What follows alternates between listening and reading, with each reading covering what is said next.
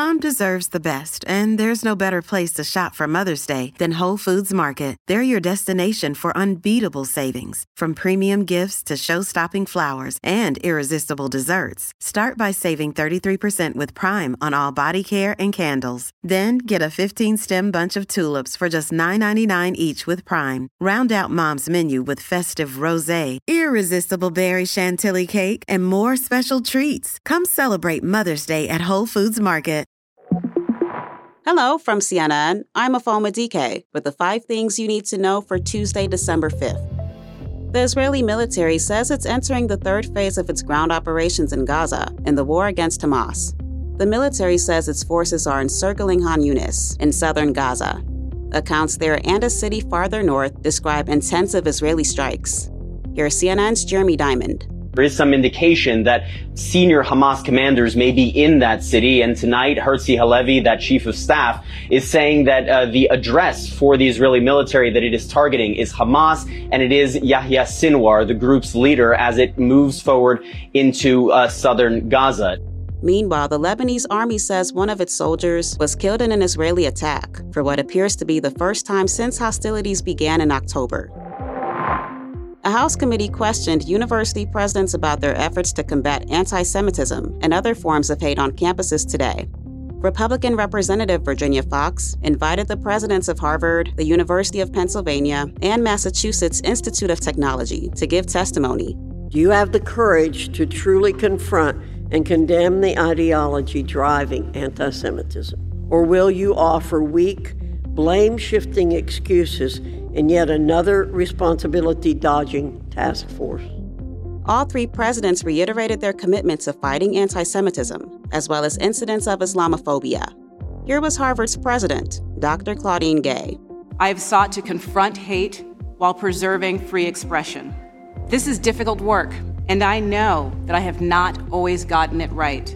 The free exchange of ideas is the foundation upon which Harvard is built and safety and well being are the prerequisites for engagement in our community. The Department of Education is investigating multiple colleges, including Harvard and the University of Pennsylvania, for alleged incidents of hate on campus.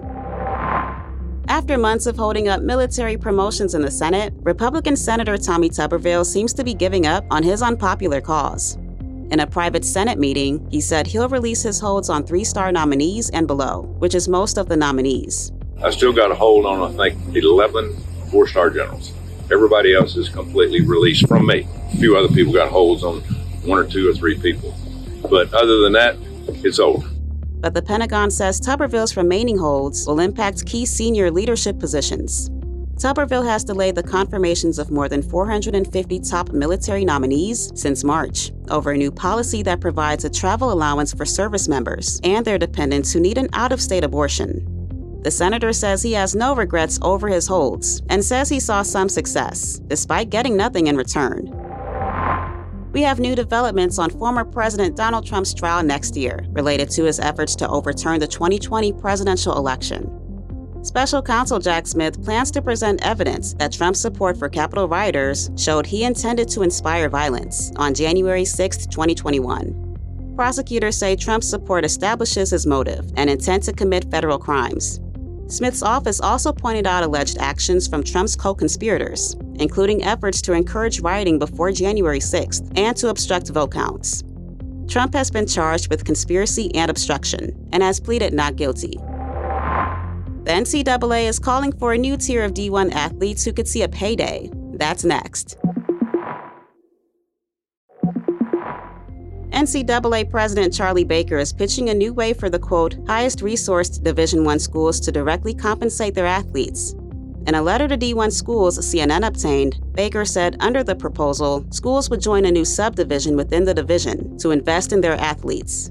To join the tier, the schools would have to invest a minimum of $30,000 per year into an enhanced educational trust fund for at least half of eligible student athletes in compliance with federal law, and collaborate with each other on creating rules and policies for the tier, such as how athletes can profit from their name, image, and likeness.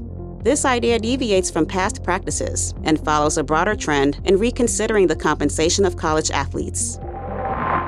That's a wrap. We'll be back at 10 p.m. Eastern.